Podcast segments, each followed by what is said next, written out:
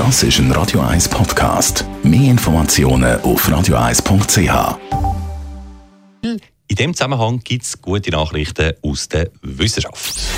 Gesundheit und Wissenschaft auf Radio 1. Unterstützt vom Kopfwehzentrum Irlande Zürich. www.kopfwww.ch Und zwar, Achtung, eine neue Studie von der Goldsmith University in London.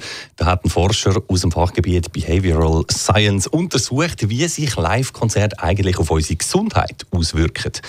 Jetzt ja mal Oropax und verantwortungsvoller Bierkonsum vorausgesetzt, kommt er zum Schluss, dass so ein Konzertbesuch eigentlich nur Positives bewirkt. Ausschüttung von Glückshormonen, Ankurbeln von der Gedankenleistung, Steigerung vom Selbstwertgefühl aha, und bessere Durchblutung. Zugegebenermaßen ein bisschen lustig, wenn man das so liest. Und noch lustiger ist oder bemerkenswerter, was das Fazit ist von dem Forscher, Patrick Fagan aus London. Das lautet nämlich, Konzertbesucher leben länger. Jawohl.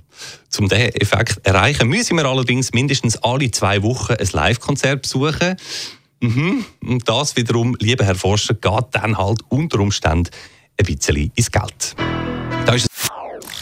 Das ist ein Radio 1 Podcast. Mehr Informationen auf radio1.ch.